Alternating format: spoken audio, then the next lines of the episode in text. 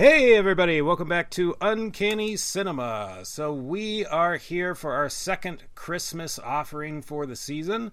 Uh, we just did um, The Lion in Winter, the classic film The Lion in Winter. Uh, for our you know more unusual uh, offering because that one is a movie that doesn't get talked about much these days. Uh, but for our famous one, we are looking at something else. And this, remember, uh, three times a year we look at a famous film. Once at Christmas, once at uh, April Fool's Day, and once in the summer. So this is our uncanny cinema Christmas present, and we are looking at Love Actually, 2003's Love Actually. Uh, it was written and directed by Richard Curtis he's someone that you might not know by name. Um, British people, I'm sure, uh, are much more familiar with him um, because he's been in British media for decades.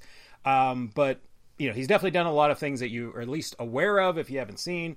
So he wrote Four Weddings and a Funeral, wrote Notting Hill, he wrote Bean, the Mr. Bean movie. Uh, he wrote War Horse, which surprised me. Uh, he like oh. co co wrote that one. Uh, he wrote the movie Yesterday. Um, and uh, many others that he had his hand in. Um, and then he wrote and directed uh, The Boat That Rocked, which was, I think, about like pirate radio stuff. I'm pretty sure. Yeah. It was it was called Pirate Radio, I think. Oh, I, I think. Well, okay. So I think it's when I was looking up on Wikipedia, it said The Boat That Rocked. I think it went under the title Pirate Radio for American audiences. I think. Yeah. That's what the deal was. Mm-hmm. Uh, okay, uh, the boat that rocked Pirate Radio, and then uh, also did wrote and directed About Time, and then aside from his uh, you know writing directing career, he started um, with some uh, pretty big works. He was in a variety of TV uh, series in like in England, working behind the scenes as a writer, producer, things like that. Um, but the biggest ones are that he co-created Mr. Bean and Blackadder. So uh, oh. some uh, some pretty. Jess is shocked. yes. I I didn't, know. Oh, Michael Curtis is the man. Yeah. Yeah. yeah Richard Curtis is. Uh, it was Curtis. was like a. Uh, creative partner to Rowan Atkinson, better known t- all over the world as Mr. Bean, but who was also Blackadder and Johnny English and various other roles. Uh, but yeah, so this is one of his solo efforts. Like I said, he's only written and directed uh, I believe three films, uh, Boat That Rocked About Time and Love Actually, but he's written many other films that other directors have directed, and then he's served as like writer and producer on bunch of TV stuff and a bunch of other films as well. Uh, okay, so this movie came out in 2003. Um, it was kind of like mildly received well by critics. It wasn't panned, it wasn't lauded. It was kind of a mixture. Um, it's definitely something that has caught on with audiences over the years. Um, so, like, some people definitely see it as a, a modern Christmas classic. Others see it as a problematic Christmas classic. Um, we'll discuss both. Um, and then uh, for the cast, if you're unfamiliar with this movie, uh, it is pretty stacked. We've got Alan Rickman, Emma Thompson, Hugh Grant, Keira Knightley, Colin Firth, uh, Liam Neeson, Bill Nighy, um, Andrew Lincoln, uh, Laura Linney, Billy Bob Thornton, Rowan Atkinson, Mr. Bean himself, uh, makes a brief appearance. January Jones, prior to being on Mad Men, uh, I forgot she was in this. Uh, Elisha Cuthbert, uh, Shannon Elizabeth, Denise Richards. Uh, some of these people have very small parts. Um, but they are people you've heard of. Claudia Schiffer randomly oh, yeah. shows up uh, at one part. Uh, Martin Freeman, I skipped over. Um, and then uh, a number of other character actors. And then I don't know how to pronounce his name, but he's been in tons of stuff. Chiwetel. Chiwetel Ejiofor, I think. Yeah, we'll go with what Eric says. Whatever. That way you're in trouble. I can spell it. I can't pronounce it. I don't know. You can spell it. spell it right now. Go. Do it. Prove it. Well, the last name is E J I O F O R. Yes. And then I think it's C H I W I T E L. W E T E L. Oh, embarrassing! I'm sorry, Eric. Uh, Throw him off the show. Throw him off the show. Jack wants any excuse to get a slight advantage over Eric. Uh, so anyway, obviously it's a very stat cast, especially when it comes to British performers. So uh, tons and tons of people that you know from many many things, uh, films and TV shows.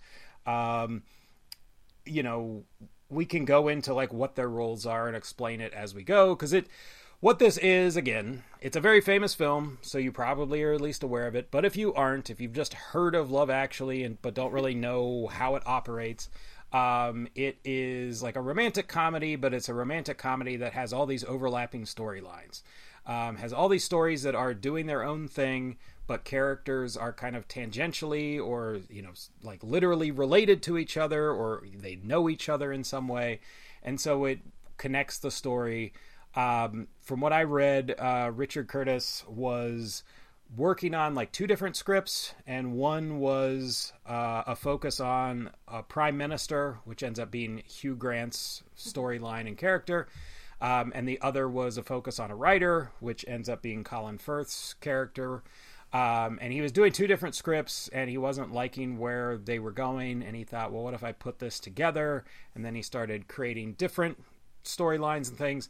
And he was also pulling from things like Pulp Fiction, um, you know, different, you know, obviously there's been many movies that have done that kind of thing but pulp fiction is probably the most famous example of the this kind of sprawling narrative with a lot of different storylines um, so i think there's like nine nine different uh, segmented storylines or something in this yes correct uh, okay so uh, we'll dig into like some of the plots uh, as we go and characters and other aspects of the film um, but without further ado, uh, I'll introduce my cast here. And so, uh, everyone on the podcast has seen Love Actually before. Everyone is uh, at least somewhat of a fan. I think we have some definite super fans on this uh, podcast. Uh, so, first up, uh, we'll introduce Jack. Jack is here to talk about Love Actually for us. Jack is here. You're welcome. All right. Uh, we also have uh, Jess rejoining us uh, after a little bit, and uh, Jess had actually requested this film, so uh, I figured it would be a good one for well, yeah, great job, Jess. Some time ago, I remember.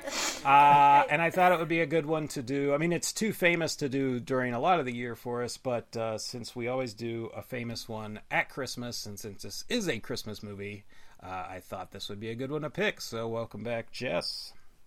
Thank you. All right, and uh, we also have Eric joining us, who I know is uh, is one of the super fans in attendance uh, here to talk super about fan. Love Actually. yes, this was my uh, "It's a Wonderful Life" watch it every Christmas Eve for a very long time. Um, it's been a few years since I've watched it, but uh, still love it. So mm. let's go. let's go. All right, so uh, we'll open things up. What do we make of Love Actually? Awkward British Men, the movie. Uh huh. I love it. But charming as I was, fuck, awkward British men. I was gonna. My first question was gonna be for the ladies: Who's more charmingly awkward, Colin Firth or Hugh Grant? Oh, that is so close. I think Hugh Grant wins it in this movie. I think he does. I, his hi. Hi. oh, I love it so much. It's like he's got the high, and then Colin Firth has the little squeal he lets out when he's climbing over the, yeah, the fence. Yeah. Like... yeah, absolutely. Yeah, I gotta go with Hugh Grant because I think um, he at least turns up the charm a little bit because he's the prime minister in this movie. So he's mm-hmm. got some of that like presence, you know, which makes it a little more evenly balanced. Whereas Colin Firth is Jamie, right? Yeah, I hate Uncle Jamie. Jamie. I yeah. hate Uncle Jamie. um, he is just extremely awkward because half the movie or half of his uh, plot, he is trying to communicate with somebody who doesn't speak English, making him mm. way more awkward. So, yeah, I'd say. Yeah, Hugh Grant. Grant is actually charming when he's around other people, and then he's like super awkward. Yeah, when, like by himself. Natalie. yeah. yeah, or yeah. when Natalie's around. He's trying to like talk to her. Yeah. Uh, oh, that Colin Firth seems like yeah, awkward all the time. What? Oh, um, which woman? I was saying Natalie, just clearly oh, so yeah. hideous oh, and she's like, so huge, be color chubby? so large. I say God. that all the time. Would be color chubby? yeah, I, I do it all the time too. I know there's so much of this movie is in my like everyday lexicon. Lexicon, yeah, for sure, absolutely. All right, Jess, opening take. my opening take. Um. Oh yeah, I I watch this movie every year. It is a tradition for me. This and the holiday. Like if I don't get to watch those movies in December, Christmas didn't exist that year. I guess it's like uh, no, it didn't happen. We we gotta keep going, guys. Um. Yeah, those are the movies I have to watch. Um. And yeah, this one is just so so much fun. Just I'll find something new to make fun of every year, even though I love it. But like, there's just like parts that crack me up for different reasons, and like, yeah, it's it's great. Eric, Uh, yeah, same. Uh, loved it from the beginning. It is the Pulp Fiction of romantic comedies. Now that you've that, Never I'll heard say. it put that way before, but that's all I'll think about from now on. But it's you know, I, I'm not a you know generally a fan of romantic comedies, but this one for me, you know, for one was actually really funny when I watched it compared to like most stock stuff Yeah. you get, um, and not everything hits emotionally, but a lot does. So I think like when you add everything up, you get at least a good amount of really good jokes and a good amount of like actual like oh this is actually like getting me as opposed to like you know any random romantic comedy that that comes out every year which is kind of just like clearly just like uh run of the mill like geared toward a certain audience but i feel like this one like has a wider net to cast when like uh, you know obviously there's people that hate it but um but for me yeah just like the best romantic comedy in my mind I do think it helps that it's British. Uh, I think that Yeah. I'm I'm a huge fan of British humor, uh, British style, all that sort of thing, British accents. I think that gives it a real leg up. And I know Eric, you're also a huge fan of English style I referred to you both as Anglophiles in the previous episode. yeah It's true. I feel like the the cast is what makes this work. Like if any of those actors are not in it, that story mm. falls apart. Like I just True.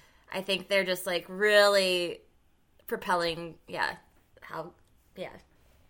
Yeah, and there's plenty of actors who, when I saw them in this, it was like the first time they'd been in, that I'd seen anything, and then Yeah. like when I saw them in something else down the line, it's like, oh, it's that person from Martin Love Actually. Freeman? Like, yeah, Actually, he's one. yeah. Uh, Andrew Lincoln, of course, when he was on Walking Dead, Oh, I was like, oh, it's the guy from Love Actually.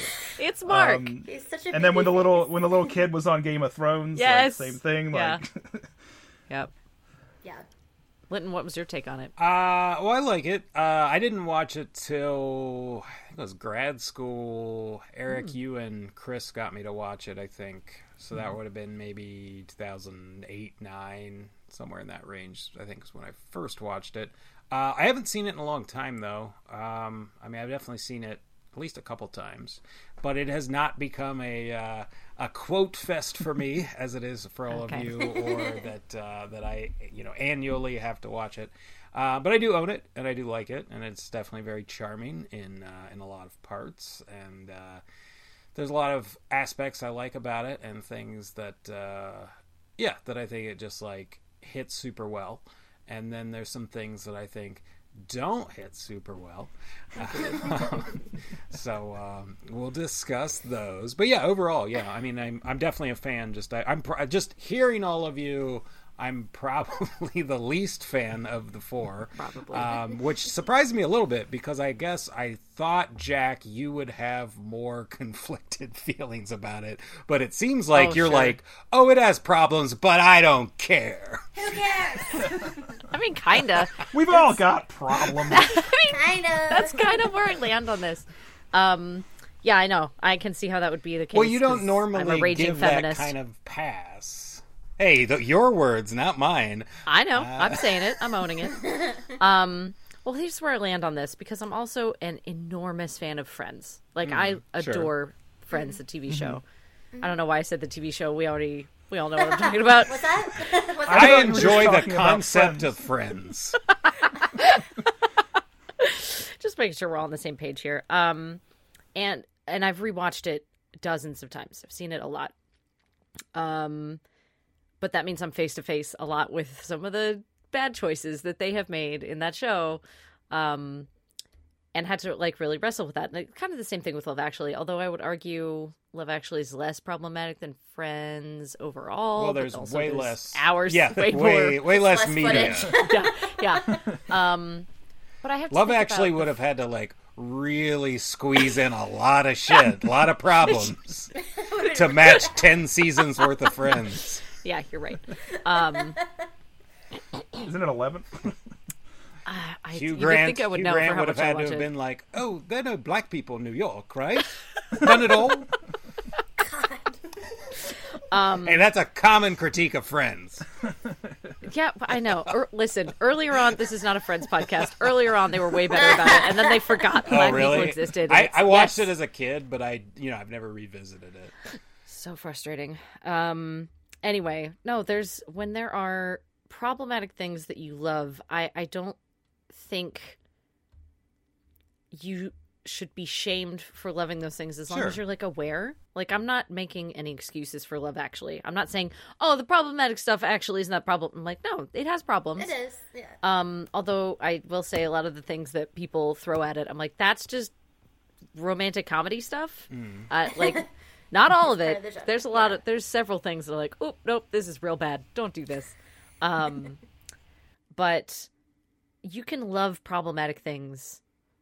You just have to accept that they are. And actually, the what Eric, what you said is accurate. I am a problematic thing. I have a lot of problematic takes. I mean, uh, Jack's favorite movie in. is Birth of a Nation. She's told us off the podcast many times. Only I refuse to yes and that. I am not yes anding that at all. Not true. She's been hunting down that mythical uh, eight-hour cut of Birth of a Nation that apparently exists. Surely, uh, Uh, but yeah, it's you can love your problematic media. Just know it, own it, be aware of it. Don't give it a pass for when it's bad. That's all. All right. Well, uh, I think we can get to that stuff coming up. I don't think we have to dig it. Let, let's sandwich it. Let's uh, let's talk some positive stuff. Then we can get into that, and then uh, close out with uh, with other positive stuff. So, uh, yeah, where do we want to start? Um, we could briefly discuss storylines. I mean, we could just do like a brief, like, here's what the basic idea of this is. Maybe give some context.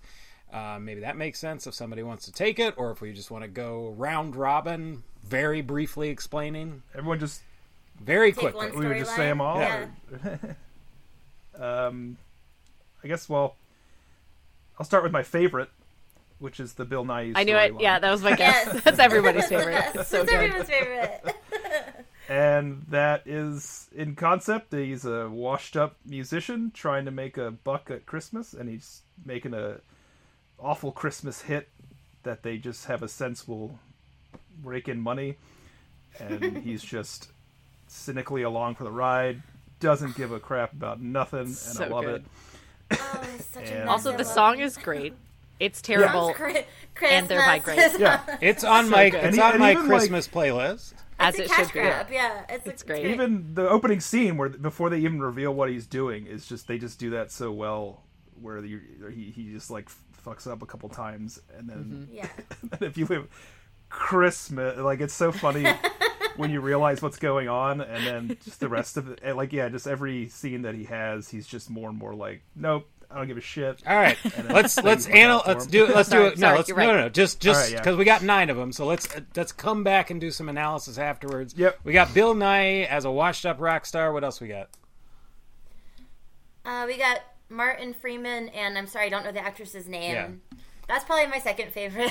John and. Judy. That's John and John Judy. and Judy. Um, they are porn stand-ins. They actually they Um, aren't. So they are. No They're not stand-ins. They're stand-ins, but it, it's just a sex scene not in a porn. movie. oh, it's just a sex scene. Oh, Oh, I Yeah. thought it was porn I all never this put that time. together. No. Yeah, me no too. he like mentions yeah Brad Pitt or something yeah I think they're just Oh, working that's like funny. stand-ins Yeah. so yeah It's just like just it's just stand-ins. like Okay. that day they're filming a sex scene. It, like so Got there's it. So, lighting. so, over- it's over I guess it doesn't weeks. make sense for porn to have Okay. stand-ins.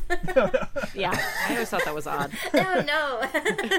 um, but yeah, or so involved are, crews or proper lighting or anything like that yeah. Uh, yeah, they are stand-ins. uh, Joanna and, um, Joanna Page, I think, if it's Judy. you said. Joanna Page. Judy, yeah. Okay. Joanna Page, Martin Freeman.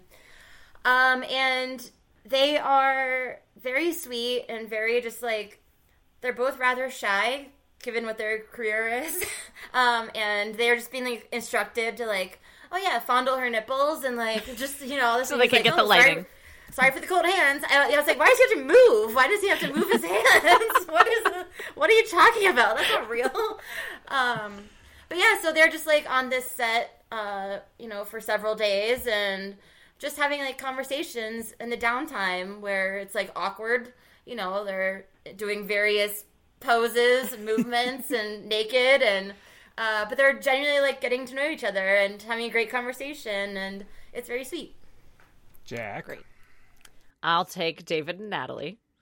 Uh, that is uh, Hugh Grant as David, and Natalie is his an assistant. David's the new prime minister of Britain, uh, and he meets his staff and immediately has a little crush on Natalie and is like just struggling with it. And his storyline is essentially, "What do I do about this?" Um, and it's really, it's very fun. All right, so my favorite storyline, I don't know all the characters' names, uh, but the primary one would be Sam, and Mm-hmm. uh, his stepfather is Daniel, played by Liam Neeson. And I can't remember what's the girl's name that he's going after? Joanna. Joanna? Joanna. Okay, so it's uh, a little boy. Um, do they establish his age? Um, do they say? Don't. It's like eleven or something. Yeah. yeah. Uh, 10 I think I Reality, read I think he he's was 12. 13 when he did it, but he definitely is meant so to look. small. Yeah, he's, he's a tiny little elf boy. Um, and he's definitely meant to look younger, I think. Uh, but yeah, so uh, he has a crush on a girl from his school, and uh, Liam Neeson plays his stepfather. Uh, his mother and Liam Neeson's wife has recently died, uh, so Liam Neeson is still his father. So and like it's a, I I well let me put this out real quick as a question: Do they establish that he's the stepfather prior to the end when Claudia Yes. Fisher shows up? I think so. Okay. I think when he's from- from talking to Emma beginning. Thompson at the beginning, Yeah. he's because Yeah. he's just like, "What do I do? This is, this is my stepson." Okay, and I don't okay, I must have have missed it. I mean, I am yeah. taking notes and stuff. Uh, but I should watch it 800 times like Yes, the rest of us, yes, and then well because I Be I, on our did- I actually thought it would have because I didn't catch it this time around until he said it near the end, and I thought that hmm. would have been a good actual reveal because hmm. they show like a really touching father son relationship between them. And i think that would have been interesting to show oh it's actually his stepson. And not that that means like he shouldn't care about him but it just shows like how much he's trying with this kid and everything yeah. um, so their relationship is really strong in the movie. Liam Neeson is probably the sweetest he's ever been in a movie. yes. Um, Yeah. and That's what I uh, was saying this last time. yeah. killing people. He just does action movies now. and uh, and then the little boy uh, going after the girl, and we can uh, talk about some of that. Uh, you know how it wraps up in the end. Uh, some of my favorite parts of the movie. But yeah, so we've got that one. So we're at four storylines. So Uh, we took the four most popular all ones. Now next. let's go. Yes. Like Let's go deep. there we go. Oh, well, we got the, uh, the the the simplest one, which is Colin Frissell, who just wants to get laid, and his plan is to So go to bad. America and ride his British accent, which American women pretty, you know, apparently love. big knob. and that's his plan and he goes and he pulls it off and that's that's it. Spoilers. He pulls it off. Seems like a dream sequence, actually. yeah Yeah. i would have thought he died on the plane but he comes back at the end so So, very briefly on that, because we might lose this thread. Uh, so, I was watching this with my girlfriend, and she mentioned like uh, just kind of like the accent thing, and uh, you know, just like kind of you know women swooning over it, or like, or that she would be the same way, or whatever. Um, but she said like how she and her sister were uh, out for St. Patrick's Day some years ago, and they met a couple of Irish boys, and I was like, I was like, oh, Oh. they weren't Irish, and I started to just do a mock Irish accent, not anything amazing, but I was just like. Come on, you just happen to run into some Irish guys on St. Patrick's Day? Like, it's possible. I have too. But What? it's possible, but I'm just saying that's an angle somebody could work. yeah So, Um, one more thing about Colin First. That's the that's the actor's name. No, no it's the character's name Character's name. Oh, but the actor. Uh, he was in the running for to play the next Doctor Who at some point. oh, Oh, I remember being really excited about that because I was like, that guy. That'd be It's fun. interesting. Okay. it's very fun. Yeah. Like his character sucks, but the actor is fun. Yeah. Like I don't. Yeah. I don't. Was David, David Tennant and who was the other skinny weirdo they had? Matt Smith. I would guess it would Matt be. Smith. I guess it would be one of those two, not just because of the era, but because they were going for Yeah. like quirky with both of them. So I I, would can't. think. I think it was after Matt Smith, uh, Oh. which they went with uh, Capaldi. Peter oh, Capaldi. okay. Very different, but Yeah, I think opposite they were direction. like, oh, obviously there's going to be another like lanky British guy. Like, Yeah. let's yeah. So, um, yeah. Uh, another storyline is uh, Alan Rickman and Oh, um. oof. Oh, sorry. What's her name? Emma Thompson. Emma me. Thompson. Emma Thompson. Um, Harry, Oh. Karen, and Mia. Harry, Karen, and goddamn Mia. Goddamn Like Mia. the only like hundred percent evil person Yeah, in this yes, movie. Like she's just pure villain. There's no redeeming qualities Super about Mia. villain. Yeah, Yeah. she's Yeah, she's weird. She's She's a- a, weirdo. She just like She's walks around creepy. your apartment in undies and just like and you know not that attractive. I have to say. no, but just Like, weird. it's not even. Come on, but yeah. So okay, um, Harry. So we got real mad about it. Sorry, everybody. Karen. Sorry, this one boils my blood. Yep. Uh, Harry and Karen are a married couple. They have kids who are like older, so they've been together a long, long time. Um, Old. Their kids are in like, like- elementary, middle school. They're like like ten, yeah, whatever. But like, so they've been together a long time. Um, it's just yeah, it's just kind of like a comfortable marriage, and you know, typical, just like you know, they're just they're there's not necessarily like a spark that you see, but so then he has this secretary who is just like young and pretty and is just like blatantly hitting on him all the time. It's so inappropriate. Like you're lucky he's like into this because you'd be fired so fast if like Yeah. Right. I don't know. I was just like, ooh, like the things she says are so creepy. Now this movie Um, was made in 2003, so it was a different time. You understand? Sure was. different times, different times. Um, so yeah, so uh, basically he, she is like kind of pressuring him to like buy her pretty things, and we never see that they're hooking up, but I assume it's happening. Alan Rickman says Um, they definitely did. He's like, oh, my character definitely did that. Yeah, I, I read. Oh, I yeah, read I that mean- uh, Curtis's wife, who worked on the script and stuff with him, said like, yeah, that that he did. Yeah, didn't need to see it. Glad we didn't. Glad but we yeah. didn't. Glad we didn't. Uh, but Didn't yeah, so I mean, she got a dark necklace, corners. so dark something corners for happened. dark deeds. oh yeah, 'Cause she is wearing. yeah, she's wearing so- that necklace near the end. So Yeah. Yeah, In her bedroom, in her underwear. in Yes, her bedroom by correct. herself, like a little weirdo. Okay. um, she's like prances around her bedroom all the time. We hate her. Um, yeah, we hate her. Uh, but yeah, so basically, he cheats on his wife. She finds out because uh, she thought she was getting a necklace, and really, he gave her a CD she probably already owns. It's probably played for him in his presence. Uh, cool, cool, cool, cool, cool, cool. um, and their kid's an octopus and a lobster in the Christmas play, so they're pretty great. Yeah. Great. Uh, I will take um, Jamie and Aurelia. Um, I'll take part of the reason I'm taking this one is because I'm just grabbing up the two that are like um, relationships or interest between employer and employee, which is where I think is the most problematic, uh, arguably. Um, so Jamie is Colin Firth, which we love Colin Firth, big fan.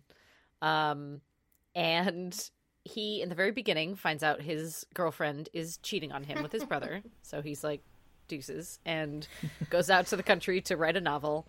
Uh, and his cleaning woman is uh, young and lovely and speaks, they, Port- I think she speaks Portuguese.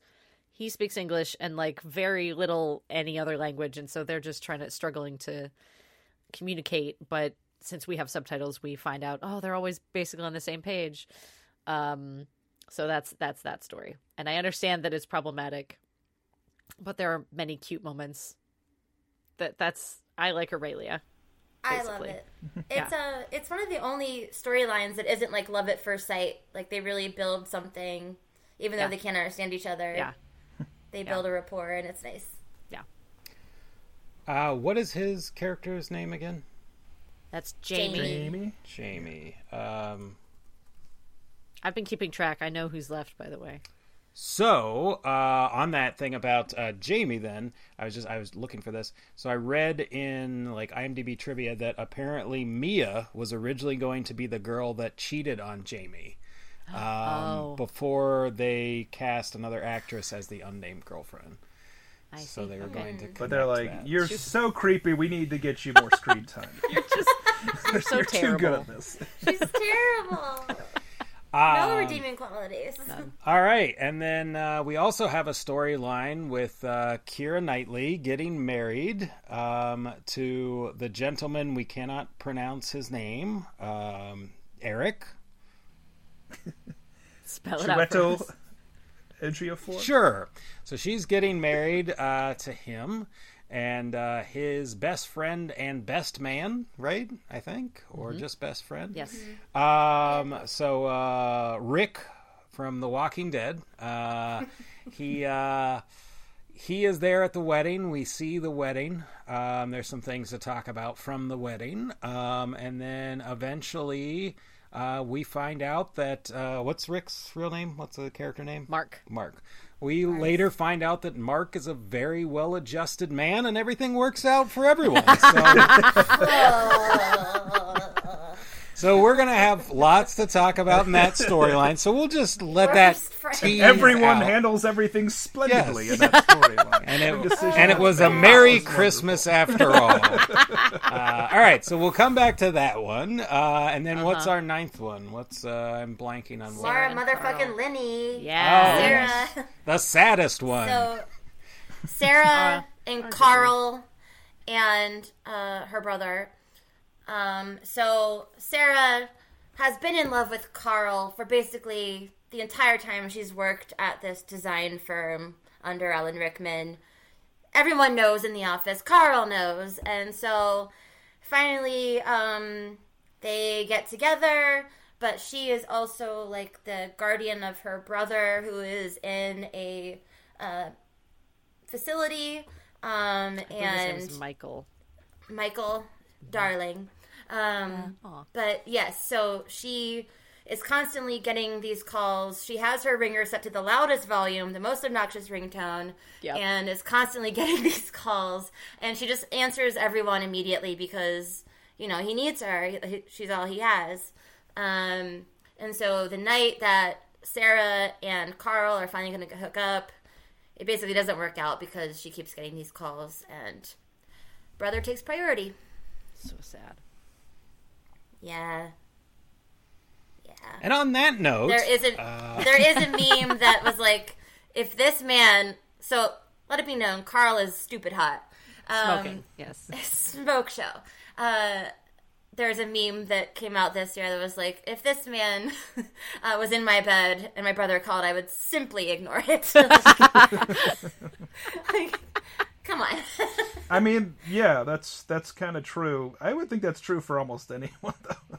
but like he has caretakers Yeah. who can like Ag- Right. you know, like he agreed. calls a lot, like, though. You know, it's not emergency. He, he calls so much. It's She Yeah. has very bad boundaries. Yeah. She needs yeah, therapy. She- yeah. I'm like you need to yeah. set yeah, boundaries. she needs Yes. to be like, nope, I'll talk to you tomorrow, bud. Yep. Give me And- 45 minutes, Right. Yes. That's all I need. at least. And like, what facility like this? Because it's clear he is mentally unstable Yes. and has like a, I don't want to say handlers, but definitely there's people nearby to like grab him when he becomes violent. Like yeah. he's not well. What what place just is like yes here have unfettered Have a phone cell phone. access? Well, like just what is I, that? So I was wondering the same thing. Like when I, I was like, yeah, they they let him call that much, but I, I, I mean, I've known people that have been in such places, and I mean, they do get access to phones, um, and they might have like periods where they have like uh, like cell phones and stuff. They might have periods, so it might be like, okay, here's two hours worth. So that might have been his two hour window, because But she, we see her her getting It seems calls like all all day, day, every all day, day, yeah. every day. gotcha. Yeah. Also, I'm like, if I was your coworker, I'd be like, "Can you turn your phone on silent?" I'm sorry, like phones vibrate. Can you just do that real quick? do that, it's really loud. It's really loud. I understand that you have no boundaries with your brother and have a lot of guilt, but Please. If I hear that ringtone one more time. I'm gonna set it on fire. Do they establish like uh were their parents from there or Didn't establish. no. Well, the thing that got me wondering because I was reading in the trivia that uh, I guess uh, Curtis was trying to find a British woman, a British actress for this role, and he kept telling the casting director of like ah, like they they couldn't find someone that he liked, and he was like ah, I want someone like Laura Linney, and like after doing that several times, she the casting director was like, then just get Laura Linney, and so he did.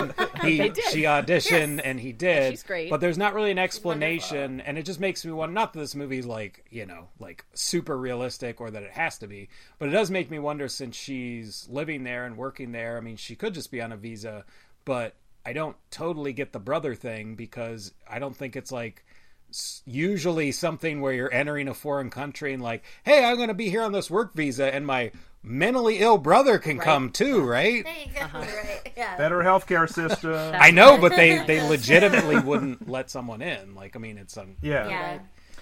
I don't know. Maybe there are circumstances if she's like the guardian, and yeah, maybe. maybe maybe you could make that case and say, I you know, I need to move for this job, and he has to come with Yeah. me, and that's All right. I don't know.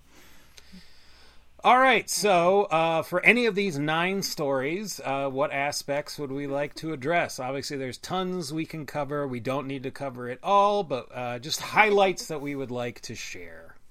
I'll just go with one the one thing that I noticed when I was rewatching this for like the fifteenth time. just a stupid, silly thing at the beginning was uh, during the wedding when he has the little surprise band pop up and play. Um, and this time around, I was like, "Wait a minute." They didn't see any of those instruments none of hidden the away. I on do this piano. all the time. There It's were not- like every time. four It's trombones. not. It's not. There are four It's, trombones. it's not even the instruments, Eric. Because my first note uh, out of the gate was: Did they not wonder who these strangers were at their very small wedding? Because either these are It's total, big- they're yeah. total strangers, or they know lots of musicians, which they could. It's supposed to be that. But- I think it's supposed to be that. maybe. But still, they they all play perfectly. names. They do. They Yeah. do They say, say some names. When the gu- Okay. electric guitar pops up, he's like, "Oh, that's Tony" or whatever. Do we don't know what Yeah. what does she and what does uh, her husband do? Do we know that? No idea. know. Doesn't. So- who cares? I No think. idea. Well, I'm Andrew saying if it, it could be established that they are musician, you know, in- Musicians, in- or okay. connected in some way. Yeah, I don't know if we get a job for Keira Knightley, but Andrew Lincoln. Yeah, I don't. He's like I don't he's know like what it's any like of these- art Juliet. gallery design type stuff. Or something. Yeah, Oh yeah, he has the art gallery, but know. Chiwetel, uh, I don't Mark, right? know. Yeah. I don't know what Who the other two. Yeah, the other two do. The Yeah. connections Oh, are. his art tenuous. gallery's bad. Oh, also, also Mia. I read Mia was supposed to be his friend. That was Yes. going to be a connection, and that's why the office party is at his gallery.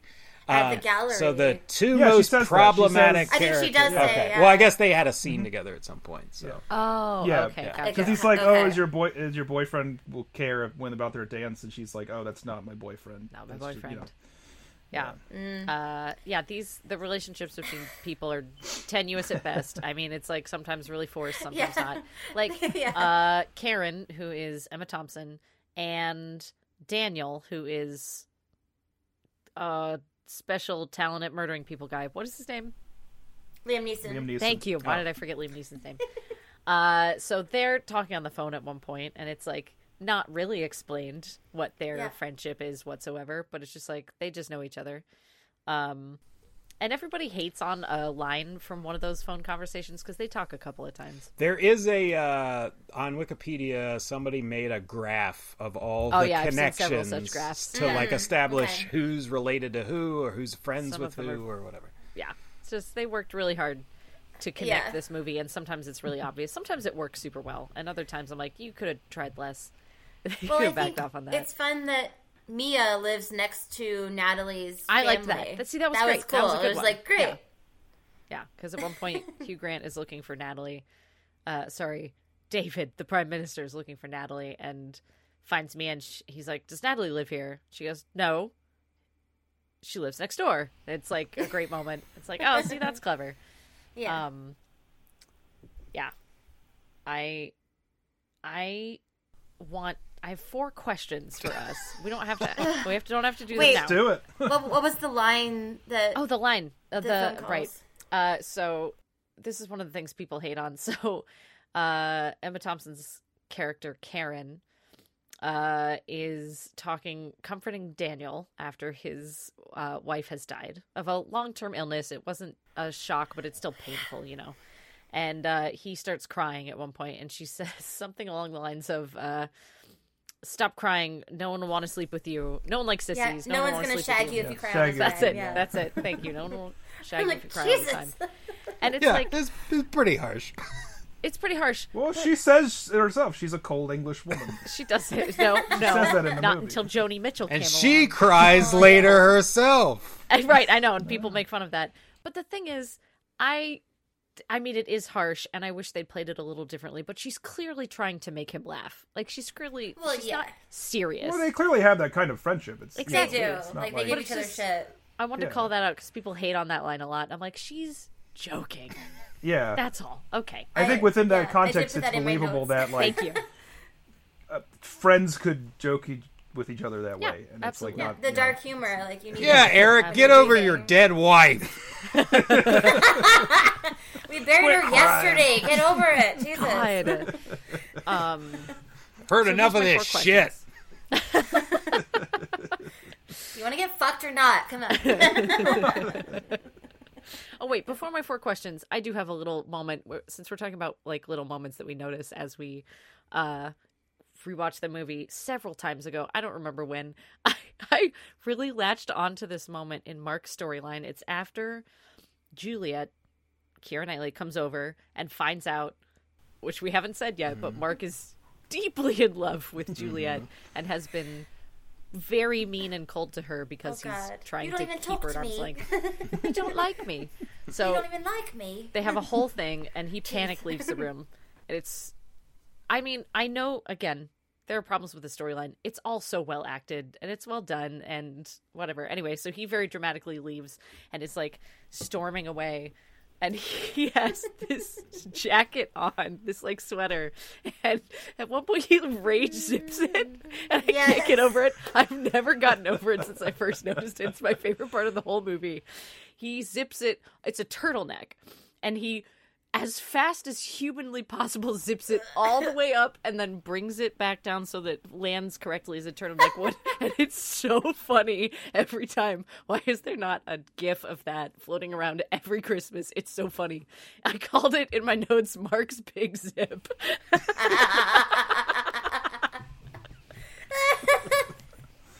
Amazing.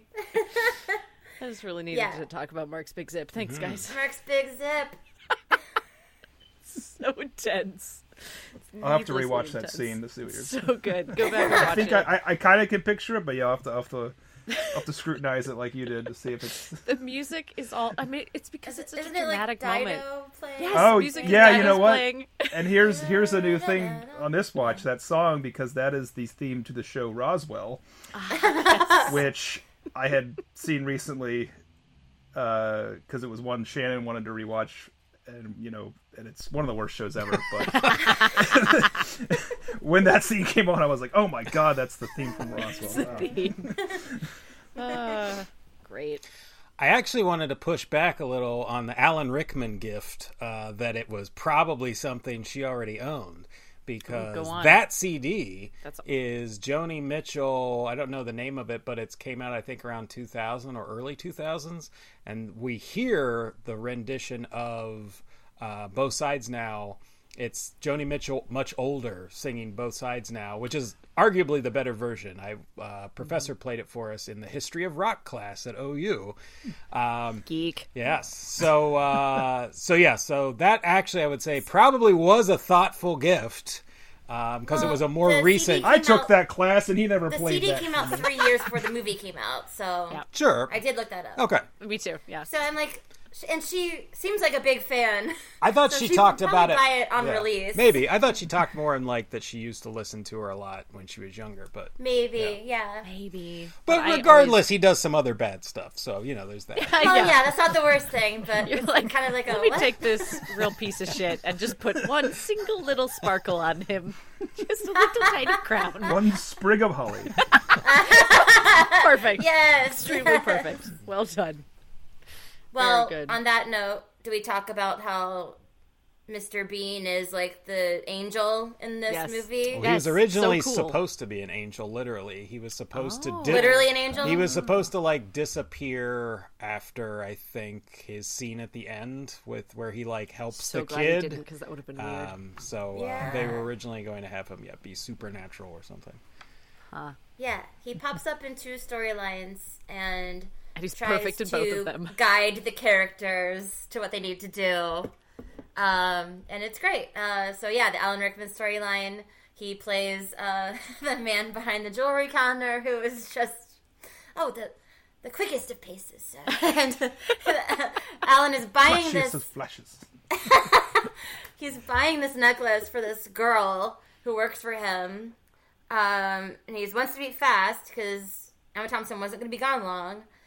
Um, and so he's just like, so fast, so gift wrap it, yeah, sure. And I'm like, that was your first mistake, bud. Um, but yeah, he's like getting ridiculous with it. It's a small box. He's putting it in like this giant plastic with potpourri and like all this stuff in it. I'm just like, oh my god. Alan Rickman plays it it- so well. He's just like actively shitting himself. It's so great. All right. Uh, so we talked about how Bean is the or Rufus is the uh, guy at the jewelry counter with Alan Rickman, kind of trying to sabotage his whole ploy, push him in the other direction. Don't do this. Um, and at the end, he shows back up um, at the airport because uh, Game of Thrones boy, God, I, I don't know anyone's Sam. names. Uh, Sam uh, is going to chase Joanna because she's going to America for a month or something, right? Yeah. We don't know how long when it's happening, but apparently Yeah, I thought I thought month. it was a month. It ended up being a month, I think. Yeah. Yeah. Um. So yeah, he wants to say goodbye to her, and um, can't get through security, and so uh, Rufus distracts the guard, the security guard, and Sam is able to run through and meet her at the gate. Uh, so that's very sweet and it's kind is. of like helping him out in a way too. So And he And then we almost, he also- all but winks. He oh yeah, he's like Yeah. well aware that he was helping in that moment, which I thought was yeah, very fun. I thought it was really funny. Um, but then we also brought up that um, Mia is wearing literal devil horns at the Christmas yeah. party. Um, so there is an angel and a devil in Hmm. this movie. Interesting. Yep. um, yep. Yeah, and I'm Great like, point. I don't think you dress up in Halloween costumes at a Christmas party. I don't think anyone does that. Mia does. Mia does. Look, you just She's don't understand English culture. I, I was like, is that a thing? No one else is dressed Fancy up. dress. She misunderstood fancy dress. She, having lived in England her whole life, misunderstood the term fancy dress. Um, I also want to real quick mention uh, something that actually new that stood out to me uh, on this watch was I never realized before how many people bring up that the prime minister is single. It's absurd. it's I think four different people in different uh, not timelines, but whatever, four different plot lines that are like, why is that young PM single? I don't understand. I'm British. This is how I It sound. seems legit to me though, because I think like uh, American politicians, any that are single, it's a regular point of Is conversation. I can't think of a single Yeah, single politician right Well, now. there's some. No, there's some, and then there's some yeah. where it's like they were like longtime bachelors or or single for a long time. I can't remember the guy's. The guy who was supposedly dating um, the actress uh, Ahsoka. Um, Rosario Rosario Rosario, Dawson? Dawson. There's speculation that that might not be legit. Like people think he might be Oh. gay. He might not be, but like it was, he, there had been like he hadn't been with anyone for a long time. He had been single, so there, like there, that's a legit thing of like, and especially I think twenty I think... movie from twenty years ago would have been like, well, why is he single? Why isn't he with anyone? And there probably would be speculation that that character's yes. gay, and you know, fun, fun story. Um, so I think it's Buchanan. Yeah, is considered yeah. to be like our first uh, gay president. LGBTQ that, that's president. the belief. Yeah. Uh, yeah, because so the they had to come up with the term first lady because it was his niece who came with him to yeah. the White House, and so they couldn't uh. call her Mrs. Buchanan because that's icky. That yeah. implies they're married. it's her niece. Uh, so they came up with the term first lady. Yeah, Buchanan. Uh, yeah. Buchanan was never married, and there are like letters that seem to indicate a real close friendship with the dude. Uh, so they don't know, but they think that it's highly likely that he might have been. Hmm, okay. So yeah. All right. Uh, all right. Anyway, uh, other things about Love Actually, since we touched upon uh, the storyline with the little kid, uh, uh, there's a lot of great stuff from that. I love the exchange when he's talking to Liam Neeson, and Liam Neeson says, "Aren't you too young to be in love?" And he says, "No." Oh. And he goes, "Oh, okay." Um, and Liam Neeson's like just game, like, "All right, well, I guess we're doing this. All right, sure." Well, the line, the line is even. Oh no, it's a different line. I was thinking of a different time where he talks about the absolute agony of being in love. Yeah. Yes. Same scene. The total yeah. agony of being in love. So cute. And they watch Titanic together. Come on, guys. so guys. cute. It's so cute. So there's that, and then act, acted out, and then the ending. Uh, I mean, there's other cute bits and stuff with him and the girl, like at this um, performance where he's like playing on stage, playing drums, and she seems to be singing to him at one point, and a lot of cute bits. But it has uh, Love Actually works with a lot of tropes, romantic comedy tropes. Um, and one of the tropes it does is the you know running to the train station, running to the airport yeah. scene, which um, you know is a classic thing from older films that really isn't possible anymore, at least in airports, yeah. especially uh, post 9/11. Um, and uh, the movie is very aware of that, and so they incorporate that as part of it. Of like, no, you can't fucking go in. Um, so they like Liam Neeson's trying to get the kid to be able to go through security to see the girl, and they won't let him. And so then we get him running through the airport with this swelling, amazing music. I love the score of this mm-hmm. movie, um, but so that good. part in yeah. particular, it's on my Christmas playlist. That that oh, piece oh, nice. of music. but no, I love that moment. Um, you know, just young love, and he's chasing her down, and it's like as sweet and adorable as possible, and he's able to yeah. get to her, and she does like him, and it has been there all along, and um, yeah, it's like I think the first time I was watching it, I'm like, "Go, kid, go!" And like security yeah, right? is chasing yeah. him. yes, it's great. Um, I was talking to some friends uh, last night about this movie. Shout out to Liz and Tammy who listen to the show the two people who listen to hey, the show. We have other people. oh, sorry. We have Linton's mom. We have a lot of "Don't Hug Me, I'm Scared" fans out there. Oh, nice. Th- those those should. two episodes get downloaded more than like anything else. Um, nice. Yeah. So, and we we have but, uh, some um, regular British listeners, it seems. So they might be. Uh, we might wow. get some good oh, ones for Love. Actually, I'm sure we're offending all of you right now with many of our yes, statements. Uh, Especially we're very kind to the Brits on this show. We're very. Um. Oh, and no shout out to my friend Chrissy who does not listen, but was part of this. How dare she? Night. I know she's the worst. Um. So we are talking about because they don't love this movie. Um. They don't like despise it, but they're like, yeah, well, it's not our thing. So we're trying to figure out what actually made it popular because there were several. It's love actually that made this. it popular. I think. Oh my god. I hate how good that love. was. I'm so mad at you. Anyway, I stand by it. You should. Well, they tried with a couple of other movies. This was a big enough hit that they tried to recreate it later. They did what Valentine's I, I think Day, they Mother's stole Day. it later. Is more yeah, of what. Yeah, they stole it. Oh, I thought it was the same people. No, it's it's the, not. No, I was I was I was going to comment on this later, but we can just do it now. There are three Love Actually clones out there. I've not watched yeah. any of them. they are Valentine's Day, Valentine's New Year's Day. Eve, and Mother's Day. They were uh, all okay. directed by Garry Marshall. Who, yeah, who did uh, yeah. who did uh, Runaway Bride and Pretty Woman, uh-huh. and so he was like did plenty of romantic comedies himself but it is I mean, he didn't like reach out to Richard Curtis and be like, "Hey, you want to produce these movies? You want to write these Yeah. movies?" Like they just flat out stole the format and did them. Okay. But my, I, I don't want to derail you, but I did have a question. Has anyone seen any of those, and are any of them anything worth a damn at all?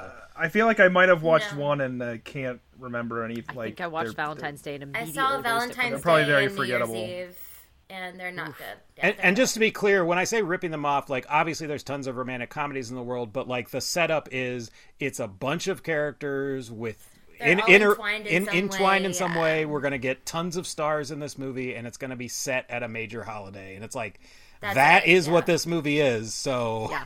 but done worse. That's what yes, those three movies that would are, be my yeah. guess. Yeah. so we were we were saying okay we think it's a the fact that it's british which we brought up earlier. You've got all the so it au- automatically like elevates it.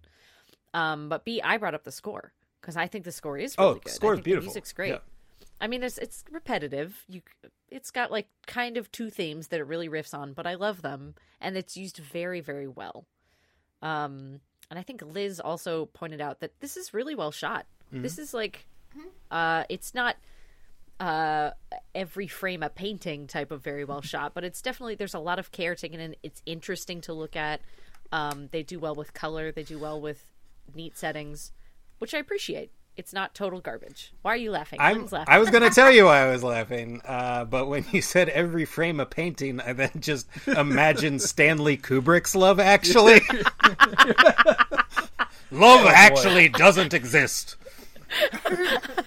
Would watch Which, which, hell out of which, that it movie. kind, which that's kind of what Eyes Wide Shut is, basically. To be honest, I get, yeah, Yeah. it kind of is. Yeah, you're not wrong. It's called "Fuck." Actually, It's working title of. we are going to do Eyes Wide Shut on this show for our Christmas episode at some point. By the Oh way, no, it's a I've Christmas movie. It, so. Oh, It jeez. is, right? It's a really good mm-hmm. film. It's not It is. like oh, it's not super salacious. It has like a couple like the famous orgy bit, but most of that is Sure. like, you know, minimal stuff. I've never seen it. I just remember looking at the blockbuster case as a kid and then being like, "Oh man, that movie mm-hmm. that seems racy." And Right, I don't know. yeah. Never had a desire to watch Yeah. it, but There's nudity and sex in it, but it's I wouldn't even say it's like an erotic film. Like it's not it's like those are part of the plot, but it's not trying I mean, you could say the same titillate about you. this movie. Honestly, Yeah. There's There's more there's Plenty- more there's nudity so and many sex in it than this movie, I would say. right. Okay, great. Um, but those were those are the main things that we could think of. There are other reasons, but it, uh, what you've just told me that those other movies were essentially ripoffs. They were dollar store versions. Uh, that actually answers that question of why none of them were as popular as this one. What were the four questions you had? You, Yeah. you Okay. mentioned earlier. oh yeah, So my four questions. Uh, so we have the nine storylines, and this is all about uh, Jack's let's kind of rank it. questions nine three. storylines, four questions. Yes, yeah, exactly. it's, it's math. No, uh, so I want to know which one is the objective best, which one is the objective worst, which is the most problematic, and which one is like terrible but you love it anyway. Those are the four questions I wrote down. oh god. Okay. Which one is the objective? Yeah, let's best? go 'Cause one at a time or it's going to in be hard to So Yeah. Bill Nighy and Bill his Nighy. Yes. Yes. Agreed. Anyone disagree? I, For me, that's the objective He is best. I think magical in each, this movie. Yeah, each It's the scene, funniest. There's no weak scene. Yeah, it's the funniest, most consistent. Um, It's also not the dis- most it's- like it's- ambitious it's or sweet. far-reaching, It's- but yeah, it's distinct too because one thing this movie does well which we haven't addressed is it does show love in a lot of different formats um, a lot of you know we have initial meetings with people we have people who've been couples for long periods of time we have young love with the child um, we have like uh, heartbreak and we have cheating which i think that storyline should be in the movie for what they're trying to accomplish Yep. so like I, it's it's doing a lot of different things. I think that's a smart move instead of and I don't know how the those ripoff movies handle it if they do similar things or if it's just like everybody's in love and it's wonderful. But like this movie that's kind of because yeah. this movie does show different aspects of mm-hmm. being in love. And so the Bill Nighy story is not really like a love story. And you could be sitting there if you were analyzing it, being like, all right, this is funny, but why is it here? But then ultimately mm-hmm. it does become a love story. It's like platonic love. friend It's, yeah, it's, it's friendship. And so Uh, so I think it it does serve like a valuable place in it to show something different. Mm-hmm. Agreed. Um, and we haven't talked a ton about that storyline, but one of you, I don't remember who, said it was the funniest. Me, completely true. Oh So my funny. Yeah, I, so I said. I'd say so too. I love when he's uh, on the TRL type show and Yes. he's just like, he's like, kids, don't do, don't buy Don't buy. Drugs. Become a pop star and they give them to you for free. They're like, okay, let's go to He's commercial. just, oh, oh god, go. like he just does not give a fuck, and he's just like, whatever. So this funny. is hilarious that my song's so popular. This it's garbage. Yeah, I love it. And you get Okay. the sense that like that kind of ploy might work if an artist was doing that and was openly like disdainful of the song or just like, "Yep, this is a money grab. It sucks. I know, but 100% whatever." Yeah, Yeah. but like he's capturing this younger audience because Yeah. Because if you actually so- are funny in the interviews, Yeah. people would Yeah. be like, "Oh, that is that Yeah. is funny, actually yeah. entertaining." He's being real. He's being honest and Exactly. straightforward. And that's and that really struck a chord with everybody. Plus, it's Bill Nighy. and Yes. great. So on that, uh, so Curtis apparently had a couple actors in mind for Billy Mack. Uh, it Okay. didn't say who he had in mind, but then he told the casting director to find someone who'd do the part well, but he would never think to cast. And she suggested him, and it was amazing. And then he later cast him in About Time, About Time. Uh, as the father uh, character. And then the other bit I read that I thought was really interesting was. I guess he considered casting like an actual rock star in that role. Like there was a list of some like Mick Jagger and David Bowie and a few other people who were possibilities to play that, but then someone in the production convinced him like, well, if we bring in a rock star, they're probably going to want to change the part, change the character, have a bunch of demands. And so if we mm-hmm. cast an actor, then we can just do whatever we want, which I think is really smart because they make Billy Mack into a joke. Yes. He's a buffoon. He's funny, so we like him, but he's a buffoon. He's washed up. He's doing a shitty song and he knows it. He's doing a cash grab. So it's hard to, and and he's totally alone. He has no one. Like he doesn't have a family or anything that we're aware of. So it's hard to see like Mick Jagger or someone, even someone with a good sense of humor, doing that role and being like, "Yeah, I'll do." Like, I would love to see David Bowie playing this, but like, Right. But It'd be the I great think if- he'd want to make the yeah, song if they- good though. Right. yeah, but, like there's that They'd make aspect. the music good. And like yeah. David Bowie had like a long time marriage and he loved his wife, and so I don't know if he would want to present himself even in a fictionalized way as like, I have no one in my life. So, so I don't know. yeah, I think No, I'm so glad it was Bill Nighy. I think he's perfect. And. I agree he's my entirely. Yeah. All right. So that one was easy, but I knew that question was going to be easy. so the other, the second question, which is the objective worst?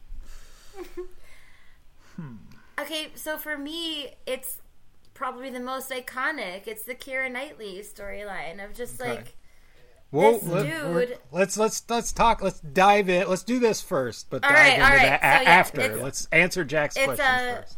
it's her sorry You say names Juliet, again. Peter, and Mark. Juliet, Peter, Mark. It's really Juliet and Mark. the Keira Peter Knightley does one. nothing wrong. Yeah. Yeah, the Keira Knightley. Yeah, one. Peter's perfect. Okay. Okay.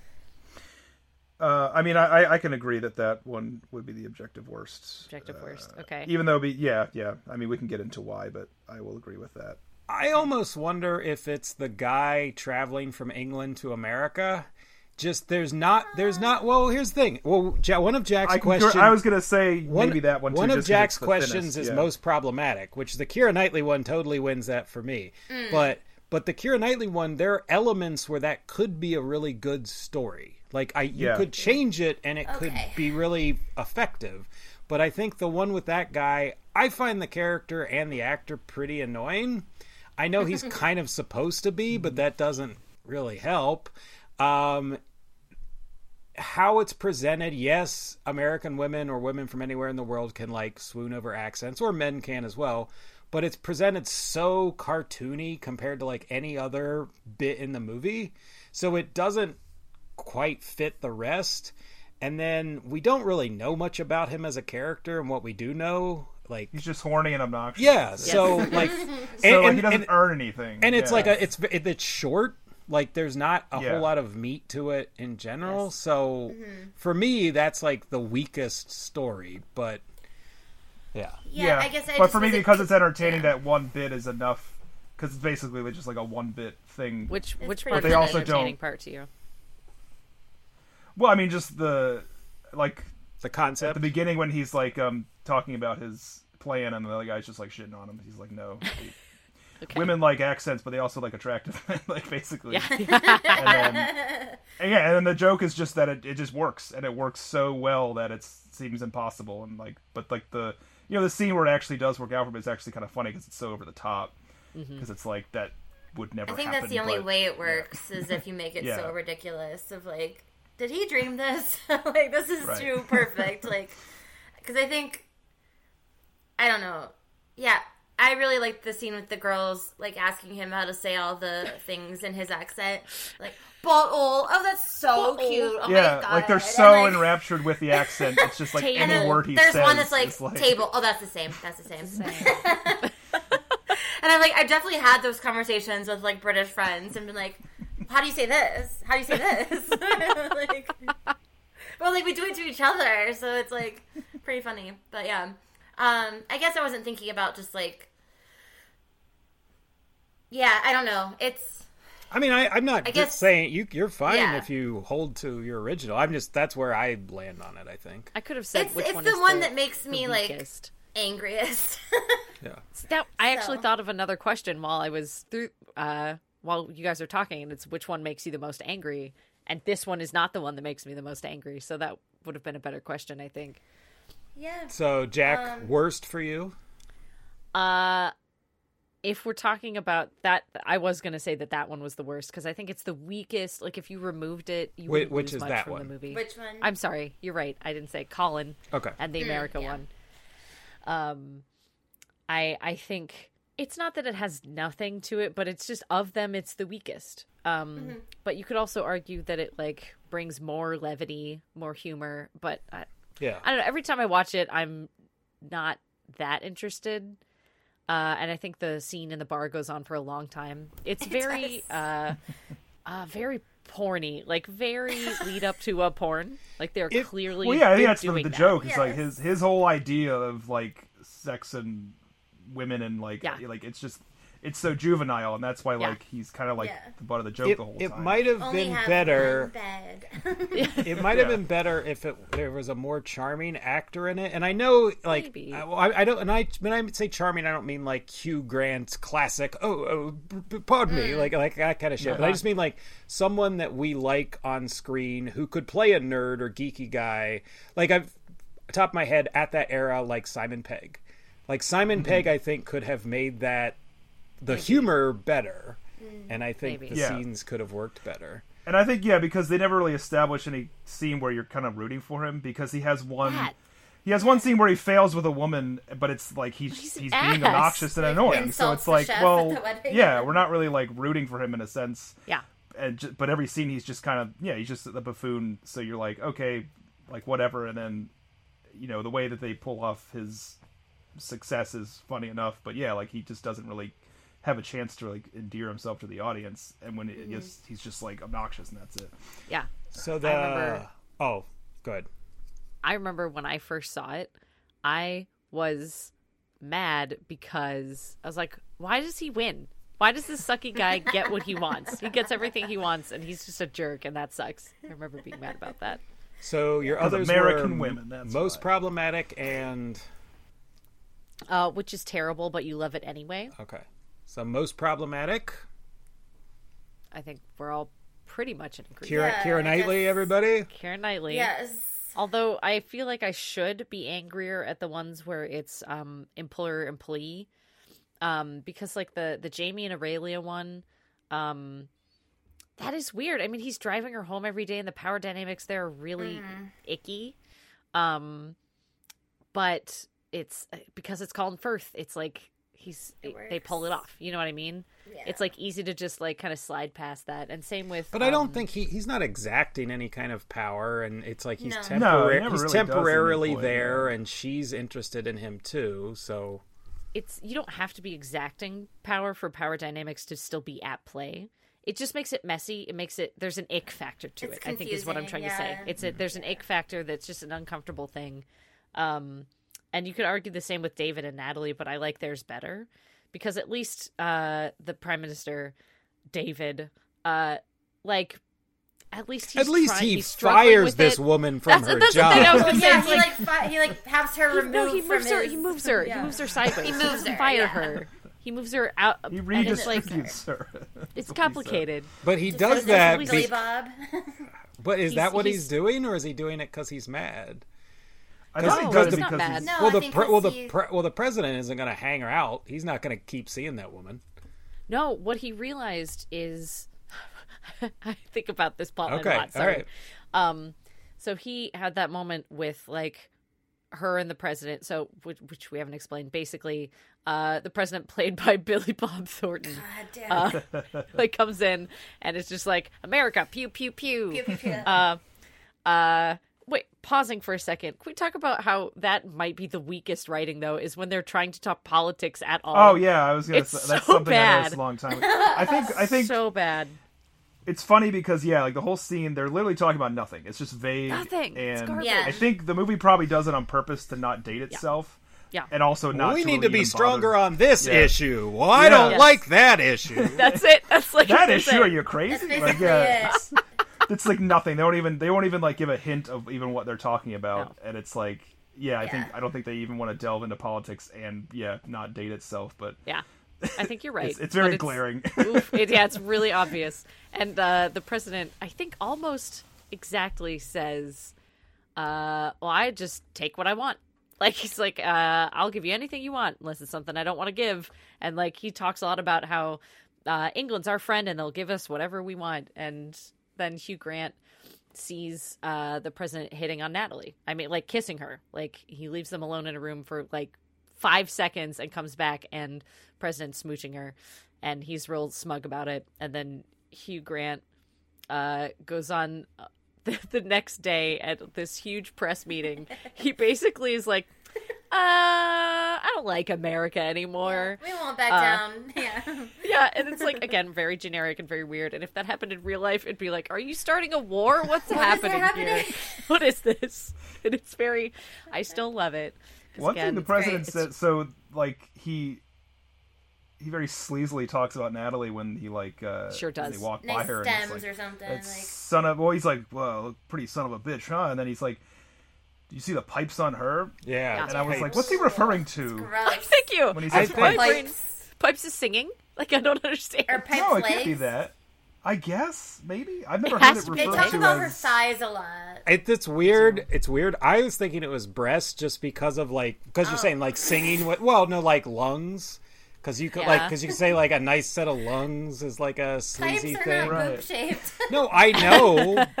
I'm looking. Maybe the, Richard Curtis doesn't know that though. I don't know. I, th- I thought it was legs. I thought it was legs. Cause It might be because they do reference her tree trunk thighs a lot. Her so tree maybe trunk thighs. Yeah. Uh, and like her normal size legs. Yeah. What are you Very normal. Nice industrial size piping she has. Jesus. I was like, why is everyone calling you this normal sized woman chubby? Are you Right. kidding? She's gorgeous. Yeah, I know she is. She's lovely. Um, so all of that was a side note. Okay, so he hits on Okay. Natalie, Yes. and then, and then uh, he stands up to the president, and then he has Natalie moved. But I think it's because he realized how He's that affected sorry his job. Yeah. he Yeah. did that. He did that whole thing because he likes this girl, and he's Yes. like, I can't do my Yeah. job. Can't start civil war. yeah, I can't be starting wars with the most powerful country in the world because he smooched a girl that I like. Um, that I think is pretty. yeah, exactly. Yeah. So I think that's why he had because he realized the effect that she was having. But I will grant you that they don't make that. I will Hugh grant you that they don't make that clear. Oh, you got mad at me earlier for mine. I like it. All right, so the question was most problematic, and we're all on the same page. And then the last one was Uh, which one is terrible, but you love it anyway? Mm, that's And I guess you can say terrible. Uh, you can argue one way or the other. I was gonna say that for the Colin Frissell one, just because like it's there's not a lot to it, It's but I funny, still yeah, enjoy it, and that's about It's it. I don't know if I have any that I think are like terrible, but I embrace. So not applicable. Mine would be the David and Natalie know. one. Like I really love it, even though there's issues. There are issues there, but I really like that one. Okay, yeah, I think I think I agree. That's the most egregious, like power dynamic, inappropriate. goes and finds her later. Yeah, like chases her down. I mean, she does send him a letter that says she loves him, but I just really, yeah, I just think that their relationship is established so quickly of just like they are both people who just like say things. yes, They just say things. Yeah. they word, Word vomit, vomit. a lot, Yeah. and it's really charming that they've found each other. I don't know, in a weird circumstance. yep. And then don't, yeah, I mean it is problematic, but uh, yeah, love it. All right, moving along here. We haven't officially Oof. addressed it yet, but the uh, the the the big storyline. Uh, what are the characters' names again? It's Keira Knightley story. Uh, Juliet, Peter, her Juliet. husband, and Mark, the Juliet. Peter, and Mark. So Juliet and Peter are getting married. Mark has done this big surprise with musicians at their wedding, which I read was actually inspired by Jim Henson's funeral when all the Muppets were brought out and sang. that. Um, so that's uh, where Curtis got the idea for this. So all these musicians play, and it's this big, amazing thing. Um, and then uh, she wants footage from the wedding. Mark was taking uh, like film of it. Uh, he's acting weird about it. We also get dropped in from his best friend and the husband of like, oh, be nice to her. So there's this implied indication that he normally isn't. We never see him be outright horrible to her, but there's definitely a coldness and a distance there. And then he, both he and Keira Knightley comment on that. Um, then she ends up tracking down the tape from him and seeing it's all me. That uh, all the me. footage is just of her, uh, even though it's his best friend, and he's not like getting full images of the wedding. It's just zoomed Just in on Keira. Knightley. And can you blame him? But anyway, She's gorgeous. um, She's so beautiful in this movie. Yeah. like one of the most she uh, realizes uh, that uh, you know he's been in love with her and everything. Uh, some may say obsessed with her, um, but up to to this point in the movie, I would say there's a sympathetic aspect to it. He explains the reason he doesn't like talk to her, that he's like cold to her, is like because it's self preservation. It's easier, and it's like okay, all right. Be a fucking And- river, dude. No. no, all of that. I agree with Linton. All of that's fine. no, that's I know, People, but people I can like feel ways about other people they Yeah. can't I be with. him. Yep. but you don't. Yeah, you don't. All right. Well, I have some things to say say that about. th- I have some things to say about that, Jess, in a moment. Um, but uh, so then eventually he shows up at her door, tell with big cue cards, tells her to say it's uh, Christmas carolers. Her husband's sitting in there, days, weeks after they're married. Not much time. Right? Yeah. No. Um, Yeah. Quick side note: He says it's carolers. Starts playing the thing on the stereo, and it's not carolers. There's music, and There's I'm like, why didn't you? Yeah. Why yeah. didn't you do? He just did a bad job. Sorry. Yes. Go on. So then he has like cards with jokes. You may have seen this parodied and stuff. Uh, like Saturday Night Live's done it a couple So times. famous. Other places have done it. So it's just him silently showing her cards. Uh, jokes are mixed in, but like him saying like seemingly sweet things and how he's going to move on and stuff, but wishing her a Merry Christmas. Well, he says, "I love you." Like Yeah. My tells wasted her. heart will love you until you look like a Yes. skeleton. Uh, Yes. Yes. Which may be sooner than we think. Everything is And now. Then- murder you for being. and then uh, he walks off, and then she chases him down and kisses Yeah. him full What the on the lips fuck? in the worst moment of the film because it's Yep. like, because for me the issue, like all of it's bad and weird, but like neither his best friend nor his now wife give a fuck about that dude sitting in. I mean, I, all of it's messy and bad, but I think Yeah. like it's th- the husband character is where I think it's the worst affected in all of this. Like she Yes. definitely has reason to be creeped out, but she's not. She should Yes. be from a writing standpoint. Yeah. They should have her be like, "What? What is this?" Yeah. But Yeah. but they have her swooning and thinking it's amazing. Kisses him full on the mouth, Yes. full So on the mouth, not on the cheek, so weird. full Yes. on the mouth, and he says, "Enough now," Enough and now. he walks off. Yes. I don't Which is, like, know. I supposed to be think that would just bookend. rile him up more. You know. I don't yeah, think it, like, exactly. Like you're encouraging him. Like, I finally got you the kiss. Like Um, I, honestly, even if you had left it exactly as it was, but she never came out and kissed him, and he then said enough, enough now Enough as he now. walked Like, away. that's That would be good. better. it's still It's weird, a- and he's still it's weird. Still weird. But He's still a bad friend. Yeah, Like, it was Yes. it was enough for her to just humor him to, to his whole bit. yes, Because I think Yeah, most of people would be like- like, "What are you doing? What are you doing? Get out of here!" Get like, the fuck out of here. Yeah. this is so Send me an uncomfortable. email. Why do I have Like, to stand here and watch your weird PowerPoint it could be an presentation? email. All right, now I'm going to throw this out, and I'm going to do try to do it kindly and with love. But I will say, Jess, based on the position that you're taking right now, you definitely don't remember the conversation we had about 15 years ago at OU because I- you and I were walking up Jeff Hill. I was there for a party, and Love How long have you Actually, and and Love Actually came up. He and I started this liked- whole podcast and I for this liked moment. This has been the long con. Okay. I liked the movie. I liked it, but I said at the time I was like, "Yeah, that card scene is like so weird." And you, Mm-hmm. In all fairness, we were like swooning, like, "No, it's romantic. It's so sweet." And the enough now, like I remember you stressing the enough now, and I, I and, I, and I said, and I said to you, I was like, if a dude did that to you in real life, it was like you're like you married a guy and his best friend treated you like shit and then suddenly was like, "No, I've loved you all along, and let me show you now." I was like, "There is no way you would be cool with that."